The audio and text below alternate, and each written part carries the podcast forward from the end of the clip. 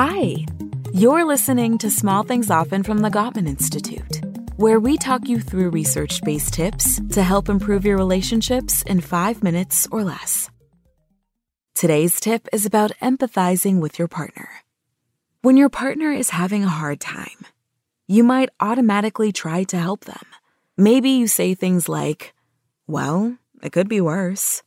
And you could spin this into something positive. And you truly have good intentions when you say it, but you're actually invalidating their feelings. So, what's a good solution? Stop trying to change or fix how they feel, and instead, focus on connecting with your partner. You can do that by showing empathy and putting yourself in their shoes.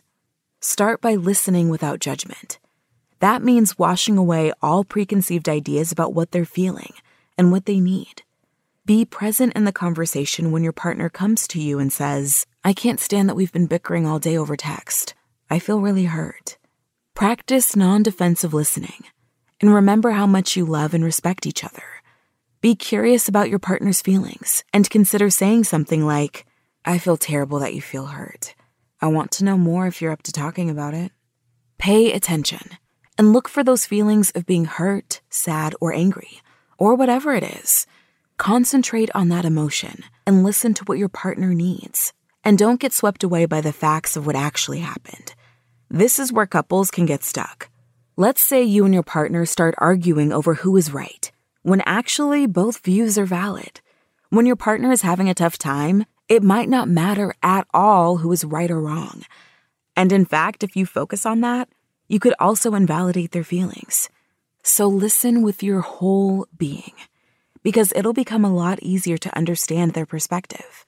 Think of it like this your partner is in a dark hole with these difficult emotions, and now you need to climb into that hole with them. Feel what they're feeling, because empathy is kind of like a mind meld.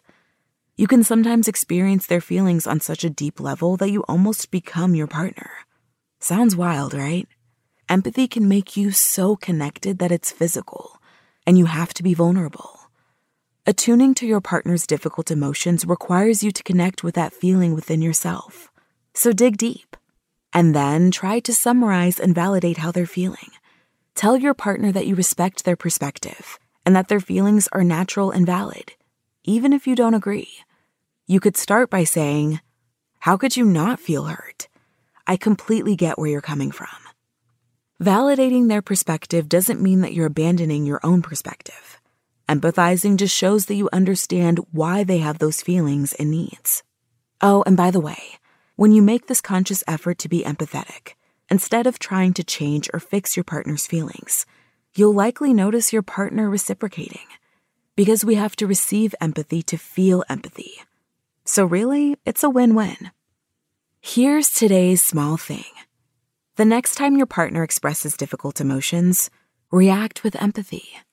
Remember to listen without judgment, concentrate on their feelings, climb into that dark hole right along with them, and validate how they feel. Tune in to the next episode of Small Things Often for another quick tip from the Gottman Institute, helping you maintain and strengthen all of your relationships.